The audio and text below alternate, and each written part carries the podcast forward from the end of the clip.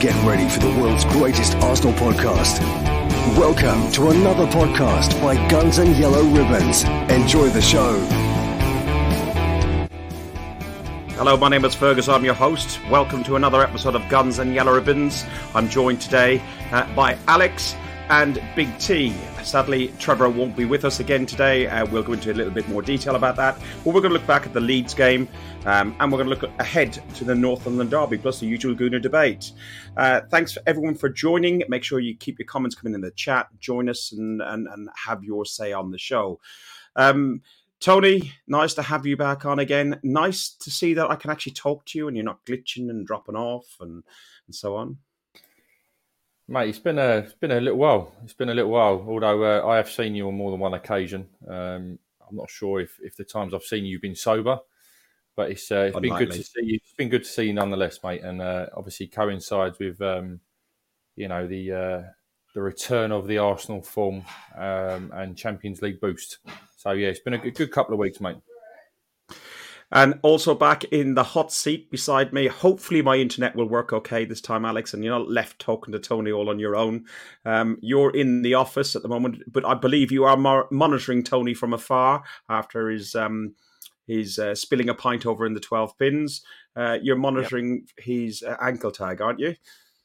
Definitely, yeah. That's uh, that's my little job on the side here. So I'm I'm closely monitoring uh, Big T uh, over from Denmark. uh, listen, before we start, um, I do want to shout out to Trev. Um, Trev's not with us uh, for some a couple of reasons. One of them was personal, which I couldn't share with you last week. Um, uh, and I spent all day on Sunday with Trevor, very early start. Uh, Trevor sadly lost his mum um, so, uh, deepest condolences to Trevor's family and um, his friends. Uh, yeah, he, we had a good day Sunday, um, reminiscing and, and, and, celebrating Arsenal. And uh, it was the day an anthem came out. And uh, this is Trev on the North Bank after the game. Never, my blood will forever run through this storm. He means every word.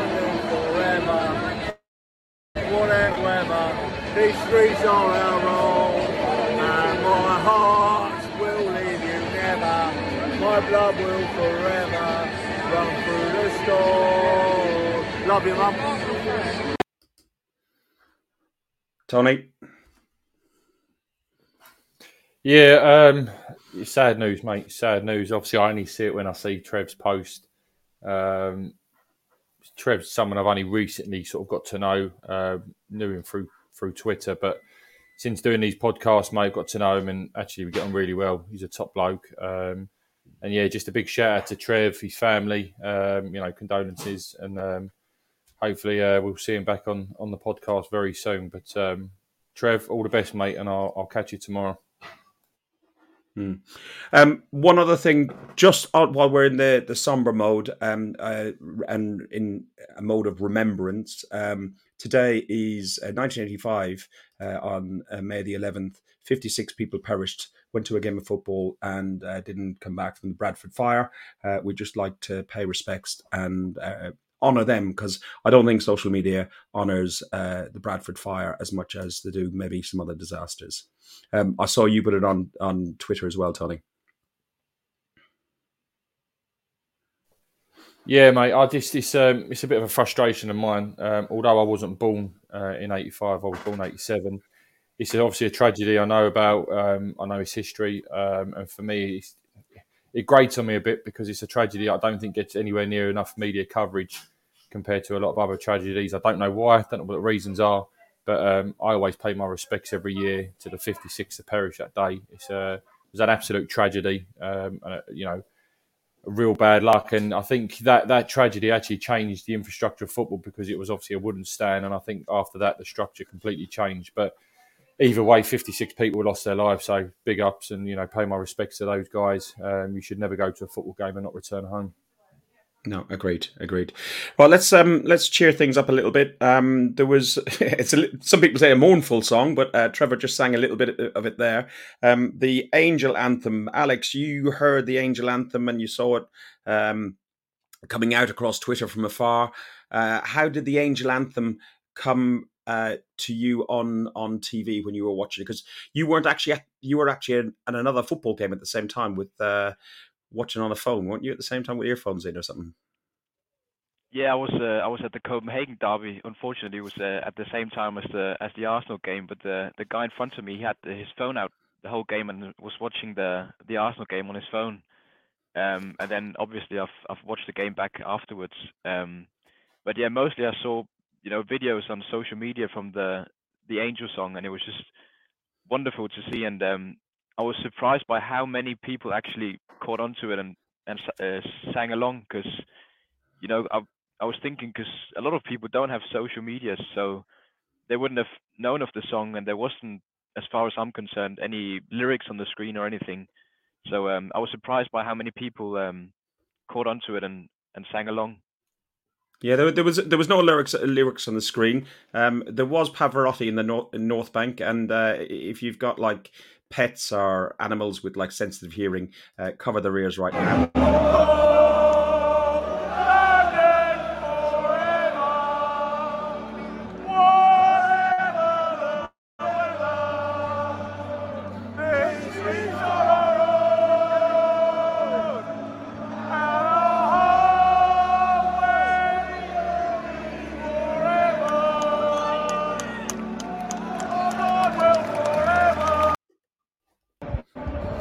Outside the stadium.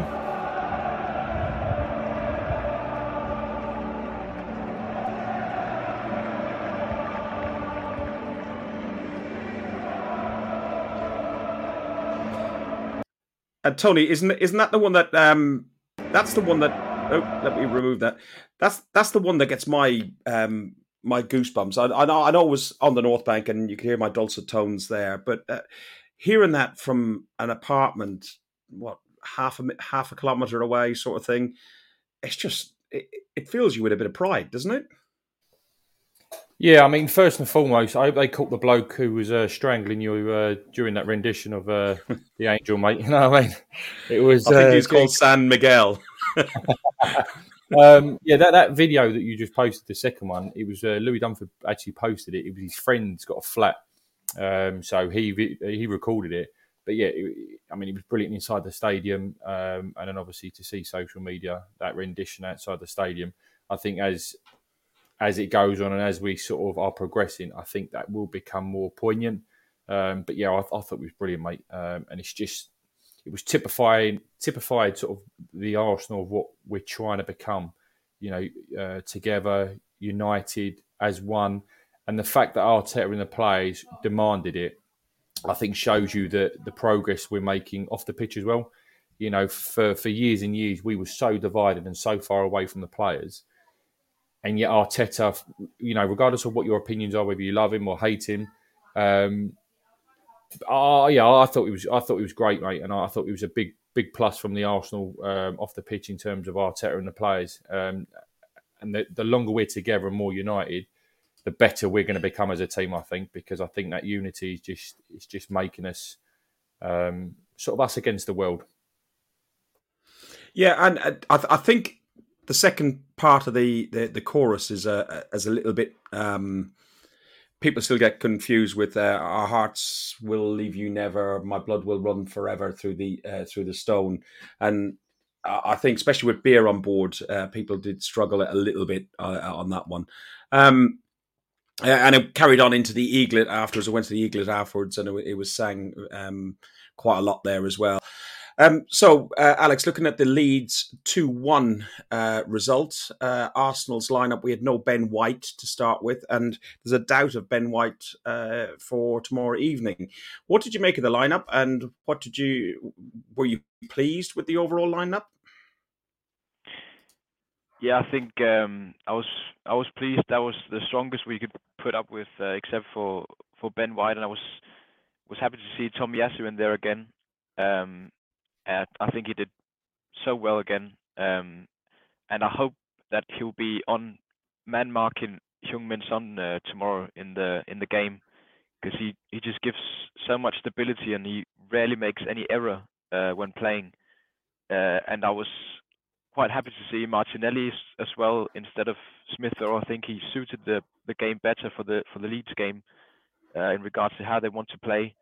And um, I mean, he just caused trouble trouble throughout the, the whole game, and he was toying around with the with the Leeds players. Martinelli, um, he assisted a goal, and you know he he was the reason why Luke Ayling got the red card as well. So um, I think he, he got it spot on uh, Arteta with the lineup. And Tony, looking at the lineup, which was Ramsdale, Tomiyasu, Holding, Gabriel, Cedric, uh, Shaq and Elneny in the centre, uh, Saka, Odegaard, Martinelli, and, and Nketiah up top. Uh, I believe Tomiyasu was swapped round to the opposite uh, flank. Um, he's normally a right back. He was played left back, and Cedric was put on right back. Uh, do you think that is in preparation for what Alex was talking about to uh, for for, um, for tomorrow evening? Uh, I'm not so sure. I'm not so sure, mate, because um, obviously the, the, pundits, commentary team, all the stats, you know, team lineups had Tomiyasu as, as right back, Cedric left back, um, and without being disrespectful to Leeds, you, are not going to be able to prepare, you know, against Leeds when you're facing, you know, Heung-min Son. You know, he, he's like him or hate him, he's a top draw player, and no disrespect, Leeds haven't got anywhere near that quality to, you know, you're not going to be able. I just thought it was a bit of a, a tactical switch. Cedric was obviously more comfortable on the right, as we've seen with Tomiyasu. He seems to be very, very comfortable with both feet. Got no problem. He was the, it was the lineup I expected. The only difference was I thought Tomiyasu would go right back. But just talking about Tomiyasu, it's it sort of. It, I know it was only Leeds on Sunday, but the difference in Martinelli's performance with Tommy Tomiyasu behind him compared to Tavares is, is like night and day. The last couple of games, I thought Martinelli's look, looked a little bit. Um, off the pace, a little bit suspect, um, you know, needing to work a bit harder defensively, etc. And yet with Tomiyasu, you know, behind him, he just he had all the freedom to attack because he knows Tomiyasu can do a job defensively. And this is not this is not you know digging out Tavares. I'm just I'm more praising Tomiyasu and his qualities because he's I say it all the time. The, the, to find a player of that caliber, that let's be honest, the world wasn't really talking about him. No one really knew about him. Nope. You know, he, he was mocked by obviously certain folk on Sky Sports, but what a find and what a player! And yet he's comfortable left back, right back, and he's just Mister like consistent. There's no there's no arrogance about the man. He just he knows he's got a job to do and he just does it. And that doesn't matter mm. whether it's against you know Man City or a lesser team like Leeds. He just does the job. He's he's, he's been the find of the season by a country mile. Yeah, I, I, I totally agree. I, and and and just to agree with you on t- Tavares, I think Tavares uh, is a, a, great winger, but not necessarily a great defender. As defensive duties are are less so. A wing back, but not a fullback. Yeah, yeah, yeah, yeah, yeah. Definitely, definitely. So looking at some of the highs in the game, Eddie. Um, Eddie's first goal, a bit of a poacher's goal um, uh, from uh, an error by the Leeds keeper, and then he's on. Uh, we get another. We get two goals basically in ten minutes, and Eddie was unlucky not to get a third. Um, what did you think of Eddie's overall performance, especially up up until say the red card uh, incidents? Then, Alex. Yeah, again, he was he was just brilliant. He's he's just on a really good. Uh, you you can see the confidence, and it just keeps building uh, from the last couple of games. Um, I think he was unlucky um, at the West Ham game not to not to get a goal as well, because he he really got in some good positions there as well. Um, and you can just see when he keeps coming into these good positions, he was at the perfect position for the second goal uh, at the cutback from from Odegaard. Um, and yeah, you can just see the confidence building, um, and hopefully he'll take take this confidence into the the Spurs game as well uh, where I think he he's a good fit for for that game because I think we might have a, a more low block approach against uh, uh, Tottenham. So I I think he he, he can really utilize his uh, pace in that game. Okay, well, we will go into the Tottenham game in in, in a short while because uh, I'm actually quite nervous, but also very very much looking forward to it. Um, the red card, Tony. Uh, what did you make of the red card? Uh, first of all, given as a yellow, then VAR called in and uh, changed from a yellow to a red. Uh, and was it Raphinha was lucky not to go himself for constant badgering of the referee? Um, I must admit, when I because I was obviously similar similar corner to you, mate. Um, I thought it was a bad tackle. I didn't know whether it was a straight red or not. Um, the time I thought it was a red was immediately after the tackle that the two players, one being Raphinha, run straight to the rest uh, to the ref to protest. You know, obviously, you know, and try and defend their teammate. So as soon as the Leeds players done that, I knew that it was obviously a, a bad tackle. Um, within about three seconds, the, the, the fella in front of me had had um, a clip it on on Twitter or, or, BT Sport, wherever it was on. We see it, and straight away it was a red card. And then obviously the ref got called, uh, and then you knew it was going to be a red card. But yeah, I, I couldn't work out whether it was a red or not from where I was. But I thought it was a red by the way that Leeds players run straight over to the ref to protest and try and defend their teammate. Um, it was a stupid foul. Um, can I just bring up Nketiah? Obviously, you boys were talking about him. Um, I've yep. never hated him. I don't dislike the you know guy. I haven't been his biggest fan. You know, I, have criticised him because I thought that there's been a, a, lack of energy, effort, desire, application at times with him. But I must give the man credit. He's coming to this team, and his energy and work rate and his desire and levels have been something I haven't seen before at Arsenal.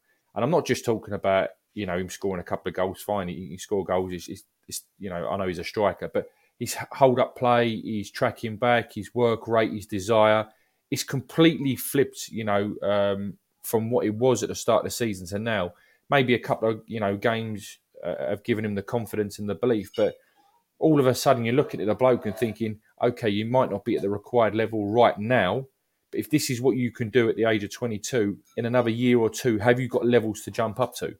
Um, and I just, yeah, I just wanted to give him a bit of praise because we've all criticised him. We've all thought he wasn't good enough, and his desire more than anything wasn't you know up to standard. But he's come into the side, and forget about the goals. He, his work rate, commitment levels, and the desire has been top notch in this last sort of four or five games. And I think credit needs to be uh, you know he needs to be given credit for that. Mm, yeah, no, I, he does deserve some credit. I, I, I still. I think he, he's a bit lightweight. We'll get into into the um, the contract talks around him and whether we offer him a new contract shortly. Um, the first half of the game, up up until that red card, it was 2 0. It felt like a, I turned around to the guy in front of me and I said, um, I said, I said to him, said, what's the goal difference between us and Tottenham? Because it felt like it could have been four, five, uh, six goals even uh, by half time. The way, the way the way we were performing in Leeds just didn't look like they were turning up at all. A half time comes and goes. 60 minutes in, I was watching Match of the Day, and the referee said this is a real walk in the park for Arsenal. Um, 66 minutes in, there's a set piece, uh, and Arsenal, who for 156 previous corners uh, hadn't conceded a goal, uh, we conceded um, a, a, poor goal from poor defending. Alex, what was your view on, the, on, on that, and how disappointed were, were you to? You know, it was going to come at one point, but you know, 157 goals. Would it be nice to go the whole season without conceding from a corner, wouldn't it? Yeah, I think like when I saw um, the red card, I saw it um, obviously in in the stadium um, in the Copenhagen derby. So was, I could see it uh, instantly that was a red card. So I thought, okay, that's that's done now. That's the game. We've got the three points. Um, and yeah, then I think Leeds just um, they stood back more and um, were hoping for something like that, the corner, uh, to get a goal from that. And um, I've been praising our new um, set piece coach, uh, who's coming come in and just turned around how we approach set pieces this season. And we've been brilliant, but I think it was just like a, a lapse of concentration because we were feeling so secure on the on the three points, and then um, yeah, it was just unnecessary.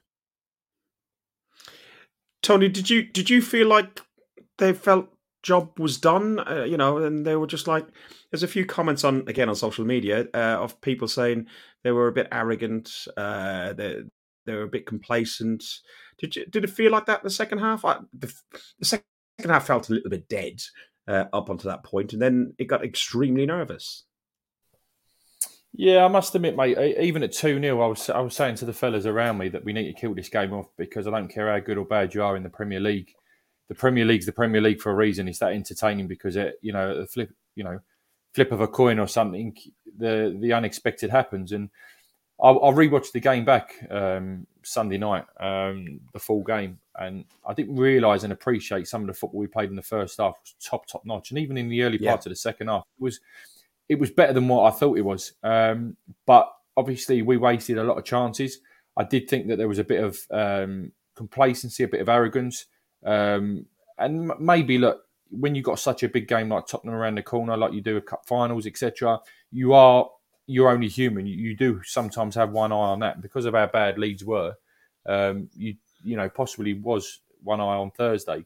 Um, for me, I think there was there was moments in the game where we did show our in, uh, inexperience, but there was also moments where I thought that we we've learned to do certain things to slow games down. You know, let's not go for the third and fourth now. Let's just see out the game. We won two one. It's three points at all that matters at the end of the season. So there was pros and cons to it. Um, you know, we can look back and, and moan and criticise, but you know, we've got we've got to look at the bigger picture and the whole picture and think, you know what, the position we're in now, we would have taken a two one win against Leeds at the start of the season to be in this position. So I don't think we need to dwell on it too much, but I do think that we raise our game against the bigger teams. And I think that's something mm. that as we improve under Arteta and get more experienced player, we will deal with the lesser sides hopefully um, a lot better. Mm.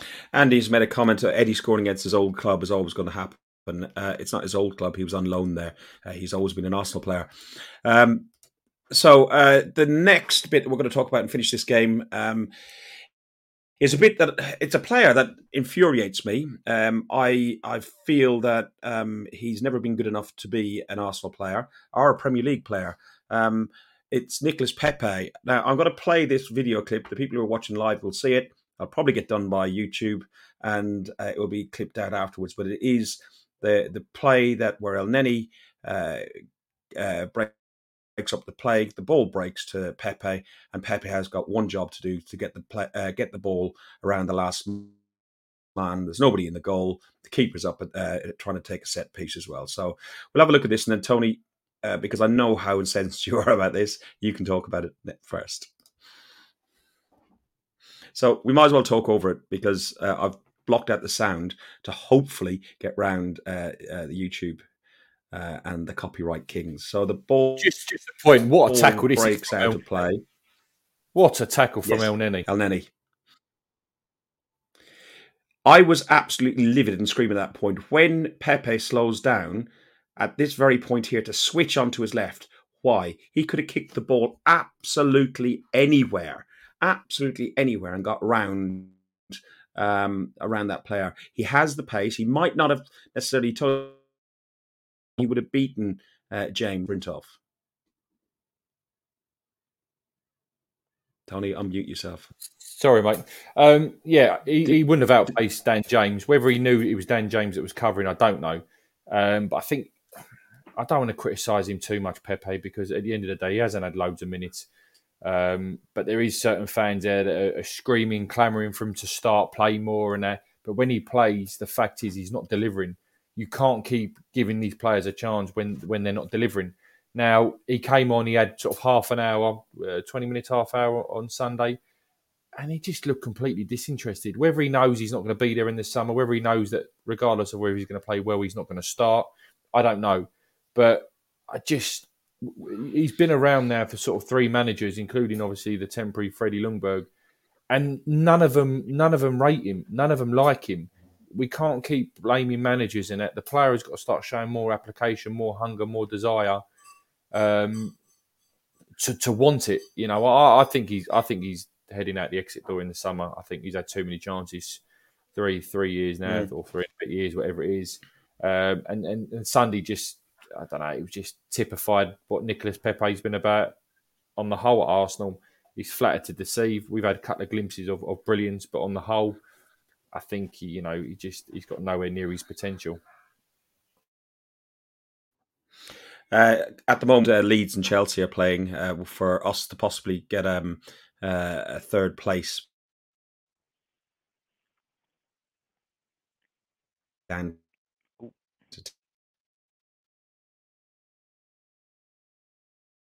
Is he cutting out for you as well, Tony? Yes, mate. Although to be fair, I've muted him. yeah, I think he was uh, he was about to say that. Speaking of Dan James, he's just uh, been sent off for for Leeds. Yeah, I was just watching the game. Bit of a silly tackle. Um, well, yeah, it's a straight red. In, in the modern game, you can't be tackling like that. Stupid boy. Yeah, that's reckless. So my internet My internet dropped out for a second, uh, Alex. I was about to say to you before you start talking about Dan James's red. Uh, go on. No, no. Obviously, when you disappeared, and obviously when I had your tom tit, you know, me and uh, me and Alex was just talking, saying how bad the tackle was. But on the third replay, it's actually worse than what I thought it was. It's it's a it's a naughty naughty tackle. That is horrendous.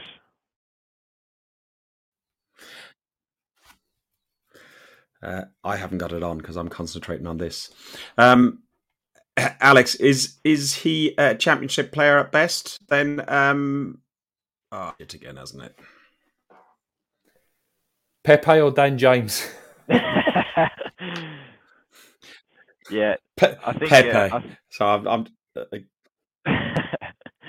yeah, I think you're you're speaking about Pepe. Um, yeah, I think ever since he, he came came to Arsenal, he, the the price tag has just been weighing too heavy on on the bloke.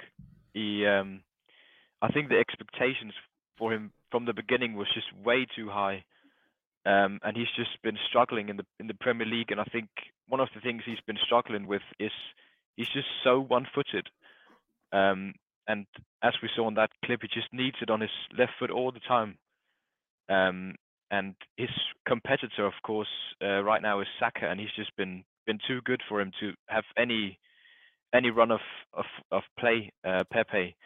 But I think he'll he'll do good if he if he comes to Spain or, or Germany. I think I think he could um, he could you know find the form he had uh, when he was playing in the French league. Um, so yeah, I think I think he needs to you know reinvent himself and, and go to somewhere else um, in the summer, and we can bring in um, someone better for, instead of him. Right, I've switched internet. I've gone back onto my mobile. Uh, and if anybody's watching who worked at Sky, help me out because this is awful. Uh, I signed a new contract, um, and uh, like a lot of people who sign new contracts, they're down tools there afterwards. We know a lot of players like that. Um, right, so uh, before we go into the North London derby, uh, we were talking about Eddie. Tony, um, would you offer Eddie a new contract? He's on a free at the end of the season, or do you let him walk? Um, yes, he's on a free transfer at the end of the season. Um, but obviously, as we all know, if he goes to an English club, we will get compensation. Obviously, that compensation varies between seven million and twelve million. I think they're saying so. We will get some money for him. Um, would I offer him a new contract? Uh, even before this run of games, I was undecided, but I was sort of happy to say, you know what, if we give him a, a contract and he's a sort of third choice striker, I've got no problem with it. Um, his form over the last few weeks um, would suggest that if we're going to offer him a new contract, he's going to be the backup striker. Do I think he's good enough long term, uh, as well as he's played this last few weeks, and as, as much as he sort of proved me wrong um, like over the last couple of weeks, I'm not sure he's good enough to take us to the next level. That said and done, I look at certain players. Harry Kane's another example that they do blossom later on. Eddie is only 22. Could he go to the next level? Um, again, I don't know that. Only the people that work with him on a daily basis will be able to tell you that. From what I've seen, I'm not so sure. But obviously, over the last few weeks, he has proved us wrong. And I did say, I think, in your Arsenal fans forum, if he scores the goals and takes us to the Champions League, I will give him a new contract um, as, as backup striker. But obviously, there's there's the, there's the backup scenario. He, he, I don't think he could, over a course of a season he can be our number one striker. Um, and that's no disrespect to him. Look, he may come on, he, he may flourish and blossom, and you know, f- f- flipping it around though, mate. From from his point of view, you're going right. If I leave Arsenal, I, you know, I want more minutes. He's not going to go to City. He's not going to go to Liverpool. He's not going to go to Chelsea. I think we're quite a way ahead of United at the moment. I think we're as a football as a an unbiased view, we're very similar to Tottenham at the moment. I think the the project that we're on is a lot better than Tottenham's, but here and now we're we're pretty pretty similar. If you're going to go to I don't know a Wolves or something else, you are taking a massive step down, even if it's the first, um, you know, for first team opportunities, more more minutes. Would you not turn around and say, you know what, I'm going to accept the three year contract or two year contract that Arsenal are offering? I'm going to say to you know Mikel, Mikel, look, I'm going to give it, you know, sign a new contract. But if at the end of next season I'm not getting the opportunities as a gentleman's agreement, can I leave for 15 million? Say, you know, that gives him more because what he's doing now is either getting more money out of Arsenal or getting more offers elsewhere. You know, he's putting himself in the shop window. But from his point of view, very similar to what Ian Wright said, I'm not sure leaving Arsenal would be the best move for him, even if it is for guaranteed minutes. Um, yeah, it's a, it's a tricky one on the whole, mate. I'm, I'm not sure. Um, lucky, you know, I'm not in that position to to to offer him a contract. Alex, what would you do with um, Eddie and a contract? Would you give him a contract? Dembski says West Ham uh, have an aging attack with Antonio. They don't really have enough strikers. Um, uh, would you see him go to West Ham or Crystal Palace, or would you rather him stay at Arsenal?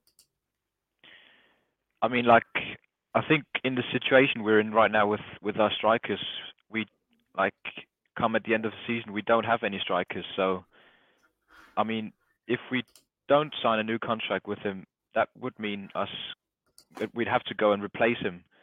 Um, and you know, the rumors are pretty strong right now with Gabriel Jesus, but he can't really be our only striker. So we we definitely need another one. Um, but if we keep Nketiah, maybe we could you know, just play those two. But I think, yeah, like Big T said, you got to look look at it from his point of view as well, um, and to see like, would he want to stay stay at Arsenal and just be the backup striker, or would he want to go and get more more playing time uh, elsewhere uh, at you, West Ham or Crystal Palace? I, I think the player wants more uh, game time. I hope the club don't make the same mistake. And I was one who was uh, was behind them uh, to say do it with Theo Walcott when it was signed the Ting. Um, when it was like 25 million, the contract was going to be worth over five years or four years for, for Theo. And I'm thinking, well, it would cost you more than that to get a striker of his quality. Um, do we use that logic again with Eddie? But personally, for myself, I, go on, go Tony. I, I, I was just getting personally for myself. I'd probably let him go could the logic be used? Um, obviously, Theo may not be the best one, but uh, a player we let go, similar age, you know, we, we had a year left on his contract, had a few injury problems, didn't really. We saw glimpses of what he can do. Oh, Matt just said it, Serge Gnabry. Um, we, you know, he showed glimpses at Arsenal where he could be the next, you know, big thing. But he had a few injury problems, didn't cement a place, then went on loan, didn't really do anything on his loan, similar to what Nketiah had done at Leeds. I'm not saying Nketiah will go on to bigger and better things. Um, you know, no one can see that. I, I, just, with his record and the fact that he has got that poacher's instinct, um, he could go on to be a bit of a late later developer because for although he's 22, he's not really had that much game experience. He's not had the most the minutes. He's not had the most games. Uh, and like I say, I'm not saying he is going to go on to achieve great things, but I would just be a little bit wary that it could come back to bite us on the arse. That said and done, do we keep him for sentimental reasons? And it's another one we're going to then struggle to sell in a in a year or two. I don't know. That's the that's the option the club's got to do. But off the field activities at the moment suggest that the club know what they're doing, um, and, and long may that continue. So whatever they do, I will back. Uh, I think I'm just trying to download a. a ben Bennett has just uh, sent me through a clip um, of uh, this song, which was, was sang in the Eaglet um, quite a lot um, uh, the other night, which is it should be up up, up in a second. Um, let's talk about uh, so Ed, Eddie's contract that will come up. Ah, here we go. Eddie's on fire. Your defense is terrified. Eddie's on fire.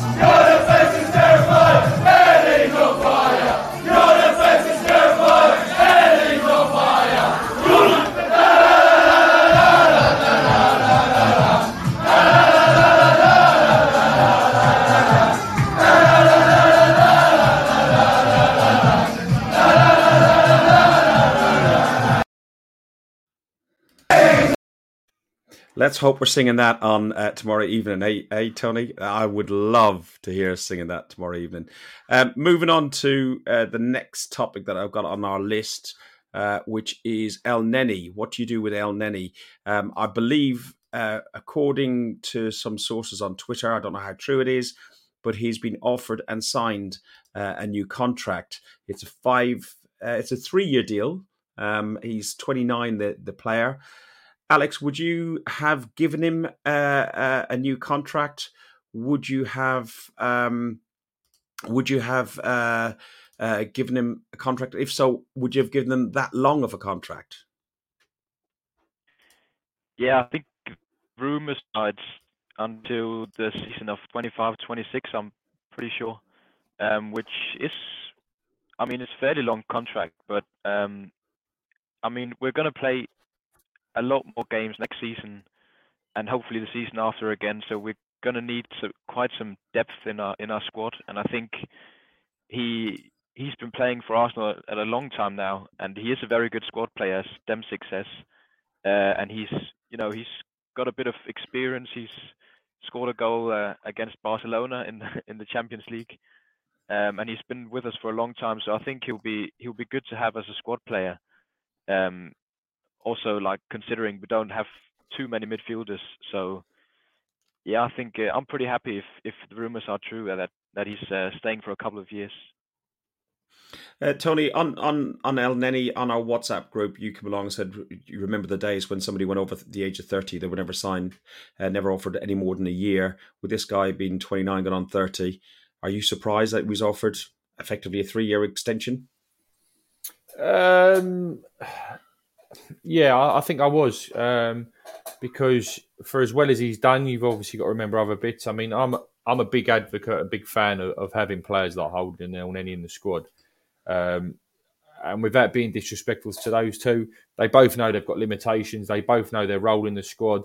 They're they're on pretty pretty low wages for for you know um, professional footballers at clubs like Arsenal are on. Um, I think that it makes sense to keep him. You know, Holding's going to be sort of fourth or fifth choice centre back, but he adds value to the squad. Again, Elneny's very experienced. He's going to be sort of fourth or fifth choice midfielder. Again, he knows his role. He knows his place. He's not going to cause any problems. Um, I think it was smarter to him down, and I think his perform- performances warranted that. Um, I must admit, I was expecting a two-year deal um, yeah. because of those reasons. But then, in all fairness to him, he's as fit as a fiddle. Three year probably makes sense to the club because if if he plays like he has done, um, it gives us a little bit of you know um, potential you know value in transfer fees. Although he's not going to command 20, 30 million, you know, if he continues his performances and comes in and does a job, someone may pay 10 million. So I think it's a win win all round. Um, and it yeah. just adds, it bulks up the squad ready for next year. They clearly want another midfielder, you know, another striker, and looks like Saliba's coming back. So clearly Arteta's identified that keeping valuable squad members is there, but we also need to bulk up the squad as well. And I, I, believe he's captain of Egypt, or he's, he's one of the senior mem- members of the, the, the Egyptian squad as well. Mo, Salah, Mo Salah's captain of Egypt, but I think he okay. is he, he is vital because of his experience. Yeah, so and, that was the point. It was his experience and his leadership skills that he would have, and that would help the likes of Lokonga um, uh, uh, to come through and understand. Because Lokonga does look like a little bit of a rough diamond, and I think he will come good. Um, Elneny, uh, before we even went on the video, uh, myself and Big Steve uh, used to talk about Elneny as the water carrier, and that he was, um, you know, every team needs something like that. Andy Fink mentions Gilberto, even Edu. Some of some of those players um, weren't necessarily the most flamboyant uh, characters or flamboyant players, but they do a job within within within the squad, and you do need various characters. Go on, Tony. I got saw your face. You look at more players. I mean, I think Gilberto. That's that's a bit of unfair on him because he done a job. I, I, I sort of use Elneny as an example of like you know, your John O'Shea's, your, your, your Phil Neville's, not necessarily the greatest, but done a job for United. When you look at their trophy cabinet, they knew their role, they knew they were squad players, they were happy to be there, and they were happy to be part of the squad, but not necessarily first choice. I think that's the ilk of, of Elneny. Uh, I mean, he's taken his chance again the last few weeks, something that I don't think any of us could believe. But you know, I think he's quite a popular um, character around the around the training place, um, training centre. Apparently, he's quite um, a popular member. So that obviously adds to the value of the younger players as well. And I, I liked his. I don't know if you saw on Twitter, Alex. Uh, I like there was um, uh, a thing on Twitter where he said uh, he was calling out to the trolls. I think probably, uh, and probably calling out to a lot of people who got on maybe uh, Xhaka's back. Support me. Don't uh, support me on my bad days, and and don't just praise me on my good days, uh, because that's what it is to be a supporter. Did Did you see that, Alex? Yeah, saw. I just saw a, a small clip of it on Twitter as well. Um, but yeah, I think he's been very professional um, Elneny throughout the years, and you've never heard anything from him, um, and he hasn't really reacted on anything. But I get what he's saying, because now everyone's praising him to the uh, to the skies, uh, Elneny. Uh, but yeah, uh, don't really have too much else to say on that one. No, that's fine. That's fine. Listen, you might have a comment to say about Arteta, Arteta and uh, Eidevall, uh, the, the the ladies, um, uh, the WSL team coach, both offered contracts extensions. Eidevall to 2024 and Arteta to 2025. Happy with the uh, the uh, I don't know very much about the WSL, so and the ladies football. I don't watch a lot of it. I watch some in lockdown. But if we just look at the Arteta, Alex, happy with the Arteta signing? Happy with the project so far? Yeah, I can help you on on the on the name. It's Eidevall. Eidevall. Oh, yeah, all, but, all um, you all, all you all you Scandies are all the same, aren't you? Alex, Alex, he struggled with English names, mate. Let alone Scandinavian names. Yeah, I, I think it's the Irish accent. no, but um, in all seriousness, uh, very happy about the the Arteta um, contract. I think it's the perfect time. I think it's a good signal to send out. Uh, it's a statement. Apparently, he was offered the contract uh, before we went on a on a winning run. So really, a statement from the from the club to give him the the trust um, to offer him a new contract. And I think um, it's good timing in regards to the transfers we're going to make uh, this summer.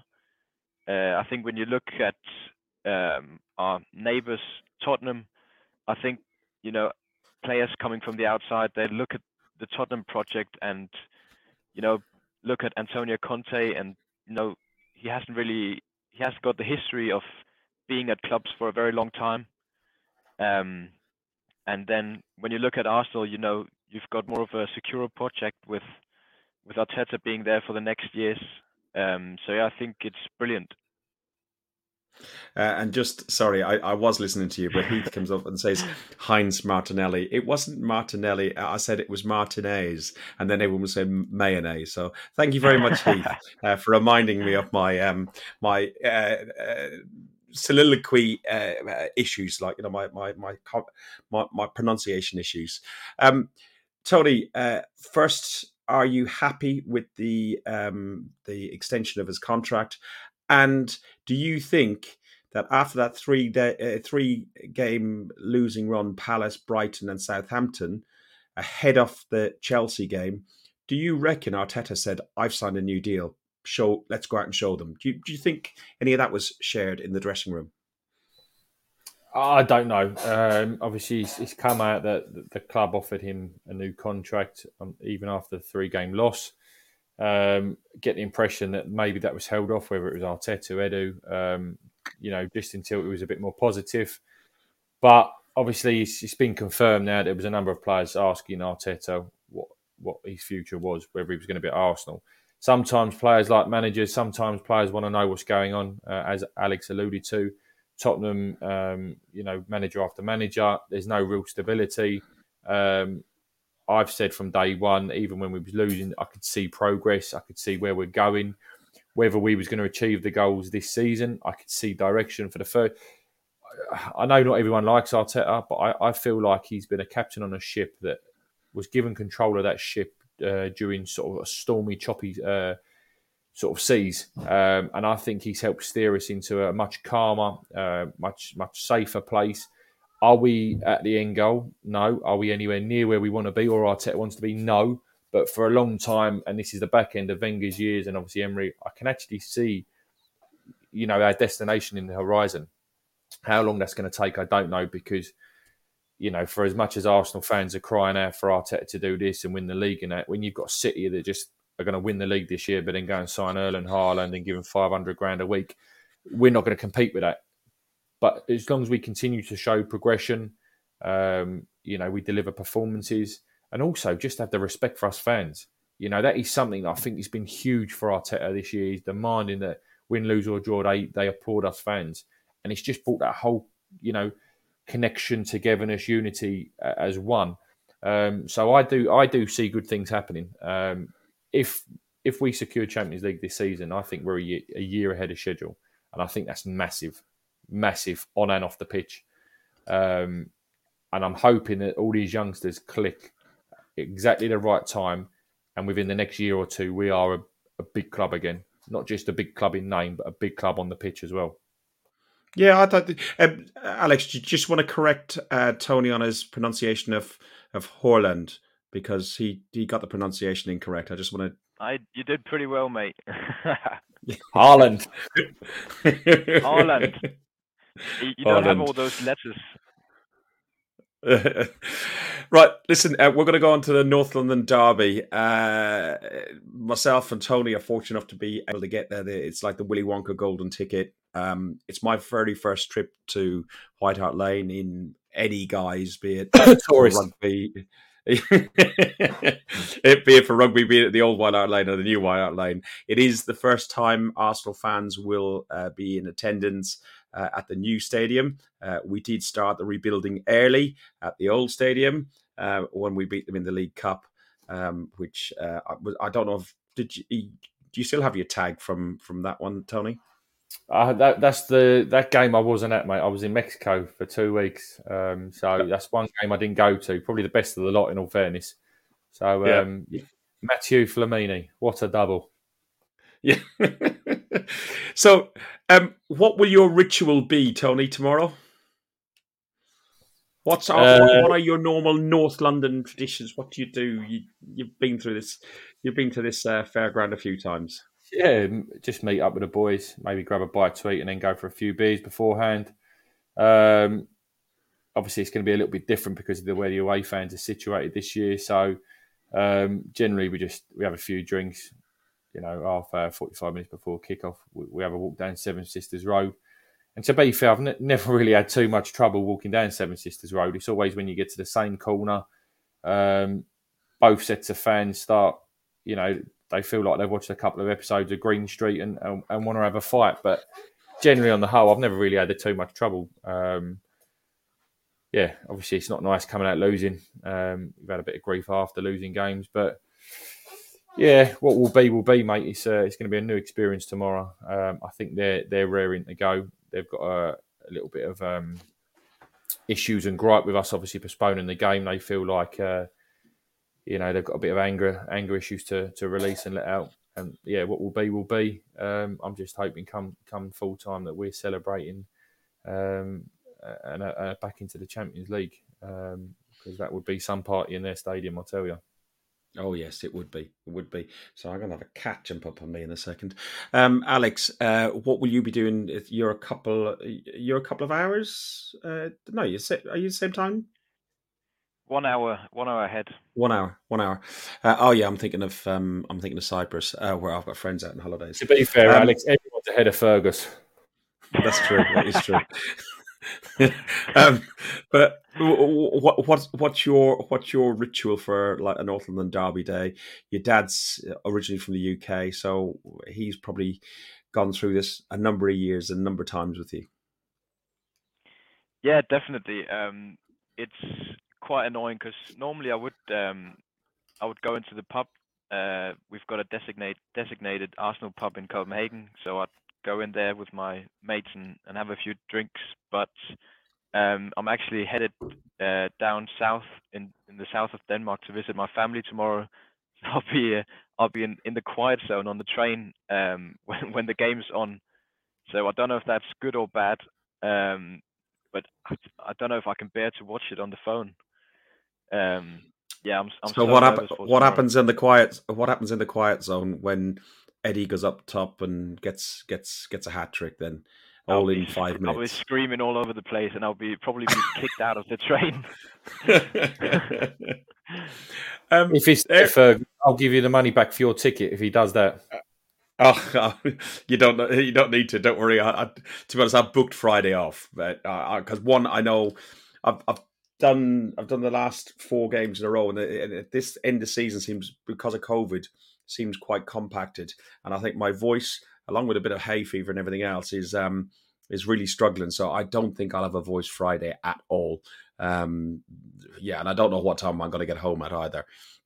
Um, Demski put up earlier on if Tomiyasu plays on the right because we talked about Tomiyasu playing on the right, and you mentioned uh, uh, alongside Martinelli. Um, who would you play on the left then, Alex? Because it was you who said that you thought Tomiyasu could control Son. Yeah, I think is Son playing on the left or the right side? He's playing on the right side. It's no, he's where's he Uh, playing Son? I don't know. I don't follow Tottenham. No. Um, but yeah, I, I I mean it depends on if Ben White is fit for the for the game tomorrow. Because my preferred lineup would be um, probably to have Ben White on the on the right back and then uh, Tomiyasu on, on the left back with with Gabriel and Holding playing in in this in centre back.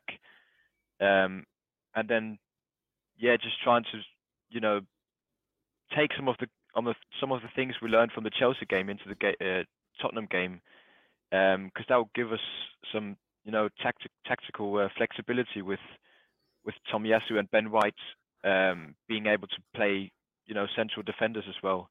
So maybe uh, Saka or Martinelli could drop down in uh, in parts of the game to play wing back with uh, Tomiyasu on on the other wing back, and then with um, holding Gabriel and Ben White uh, playing in a five back.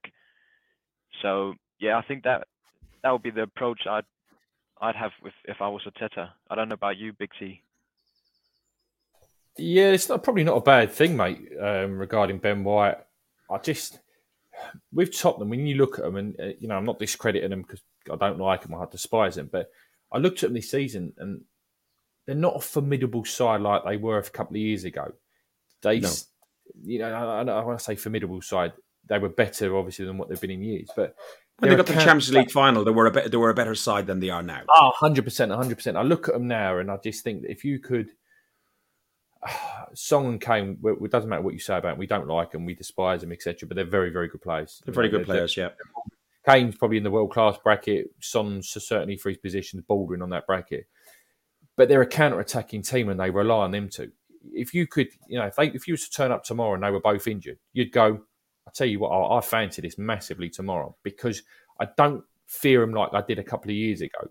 Um, listen, even when we was the Invincibles and playing a derby game, a derby's a derby, and for me, the North London derby's up there is one of the biggest in in the UK by far. Um, I think Celtic Rangers is above that. Um, there may be one or two that, but I think Tottenham and Tottenham and Arsenal, Arsenal is yeah, it's a huge derby, and I think it doesn't get um, the credit it deserves because it is a fierce rivalry. Um, and I just I just feel that the atmosphere tomorrow, we just need to be sensible and not, not get caught on the counter attack. That's where I'll sort of lead into it, mate. That with, all the the noise, the atmosphere, obviously the game being postponed, etc. We just need to go in there with our minds that are going to be intelligent, switched on, and not be stupid. Because I think It's going to be an evening, being an evening kickoff as well. Go on. So I was just going to say, adding to like the atmosphere side of things, being an evening kickoff, a lot of the lads, uh, the Arsenal faithful, will uh, have taken a half day or whatever. Um, you know, but there will there'll definitely be plenty of beers on board, and and I believe that the Tottenham will do the same because it is it is always the biggest game of the season, isn't it? Like you know, away or home. Uh, the, the, the, when the fixture lists come out, I always look at when's the derbies, when do who when do we play United? Because my brother's a United fan. Uh, who do we play at Christmas? Who do we play at our birthday? On my birthday, who do we play on the wedding anniversary and the wife's birthday? See which one. Hopefully, that there's none around then. So, but um, but it's I mean, it's just it, it if you're a fan, of if you're a fan of either team, and you say that Arsenal or Tottenham is not the biggest game of the season, then then you're not a true supporter. Um, you know, I, I have WhatsApp groups with my mates at Tottenham, and we have banter, and you know they've all said, you know, Tone, I don't know if I can do this this week. It's bad enough going to a North London derby just when it's for bragging rights, but when there's so much at stake, it just it, it multiplies that that that the, the tension by like you know by hundred. It's it's going to be it's to be electric tomorrow, and I just hope that we go in there with a sensible attitude and not get done early. Because if we concede early in the first sort of 20, 30 minutes, it allows them to play their game and hit us on the counter attack. And like I say, if you could if you could nullify old Tweedledee and Tweedledum, the chance of us winning or getting the result again I. I, I, I think nullifying Tweedledee and Tweedledum, is more about controlling the midfield, and that's what we've done in other uh, big games like this, where we've where we've controlled the midfield. And when Brighton done it to us, and Brighton done it to Tottenham, if you cut out their midfield, then the supply doesn't come to to Kane and Son, uh, uh, and and then you hopefully catch them on a set piece or catch them on a on a counter attack when they're pushing up. Like you know, it is the Champions League decider. Uh, if um, we win, that's it. The Champions League is in our hands. Um, there's still a long way to go, but a draw, uh, and we must win at least one of the two games, which Newcastle away to Monday night is never going to be easy. Everton, at the moment, I think, because of the lead situation and they're drawing against Watford, who are relegated, um, Everton at home should be they should be safe. So hopefully on the beach, so we could get one of those two and lose. Uh, God forbid um, we're one sting in the ground for a bloody long time, regardless. I think, but um, we must win the, the, the last two games. Um, you know, hang on a second. What he's in the chat. Ferguson Tony talking about Tweedledee and Tweedledum. You couldn't make it up. Trez in the house. Tony, you've got to come back to me about that. No, it's just uh, it's, it's yeah. I can't I can't reply to a comment um, if he was there in person. Um, but in a couple of weeks, I'll save it up and I'll give him all the banter he deserves. Fine, okay. So let's go for uh, predictions. Um, Alex, do you want to do a score prediction on this one? I don't know if I want to do, but yeah, just we just need not to lose tomorrow. Um, I think a draw would be fine. Um, I'm very confident we could uh, we're going to beat Everton at home uh, in the final game where they're going to I think they're going to be safe uh, from relegation in that game, uh, so they won't have anything to play for. Um, I'll go for one-one, mate. I'll go for one-one. Um, Tony, are you as confident as Trev? Uh, I'm never confident, mate, uh, in, in a derby, in a, in a in a proper derby. Anyway, it's not. Um, look, I think there's a lot of talk about us, you know, what we do, and ultimately, we can afford not to win this game tomorrow. Tottenham have to win. That's the that's the difference. Tottenham have to win, and like just to reiterate what Alex said, if we go there and we end up at full time and it's one one two two, we'll take the draw, and then if you know you've got one win in the next two games to secure Champions League. Um, he's spot on. We we don't need to go there too gun ho. We need to be sensible. We need to we need to use our heads. If we can use our heads and and use the experience of mistakes we've made this season, I think we'll be all right. And like I say, I'll, I'll take a draw now. Um, I'll I'll snap your arm off now, Fergus, for a draw. Your arm. My arm. um, t- Trev uh, has uh, changed his mind from 5 0 after your sensible conversation there, Tony, and he's gone. Of course he would, Ferg. He's always, he always agrees with me. he does, he does. And he always buys you beer as well, doesn't he? uh, I'll I'll take a draw. Uh, I, my my prediction is 2 2. Um, and, you know, that, that will do us. That will do us. Um, Alex, uh, you have to go back and monitor um, some people who've been naughty uh, and keep an eye on those tags. Yeah. Big T's getting me busy over here. no, he's still he's still beside the modem. He's all right. He's not gone that far. How did I know that? Um, um, thanks very much for joining us, Alex. I hope you've enjoyed it. Uh, I hope you do enjoy the game, even if you're in the silent carriage on on the train. Um, if you get kicked off, just make sure you record it and share it with us, and uh, we will we'll stick them on the on. on I'll, I'll be sure to do so, mate. All right. Okay. And Tony, uh, thanks as always. I'll see you tomorrow at some point. I don't know what state I'll be in, but I will see you tomorrow. Yeah, if I'm honest, it's probably be your usual state, so I'll, I will not be expecting too much. Listen, you don't even know my name; you just wave to me. Yeah. Oh, mate. Everybody's mate. Honestly, uh, seriously, I, I, Tony, the, I was at the football and I was going around to see Trev the other day, and some guy goes to me, "Say, all right, Ferg." I go, "Hello, mate." Everybody just mate. It's the easiest way. Uh, you can't get you, you, can't go too far wrong that way. Can't do go too far wrong that way. Uh, before we go, let's have a little rendition of this.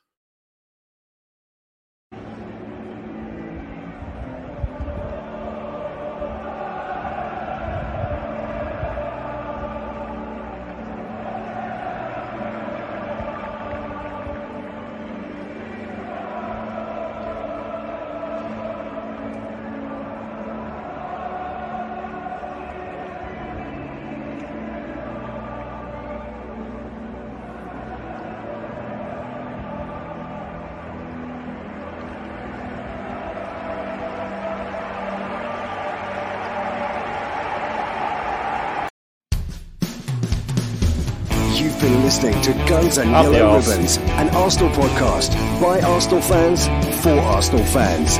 Thanks everyone for listening up, Arsenal.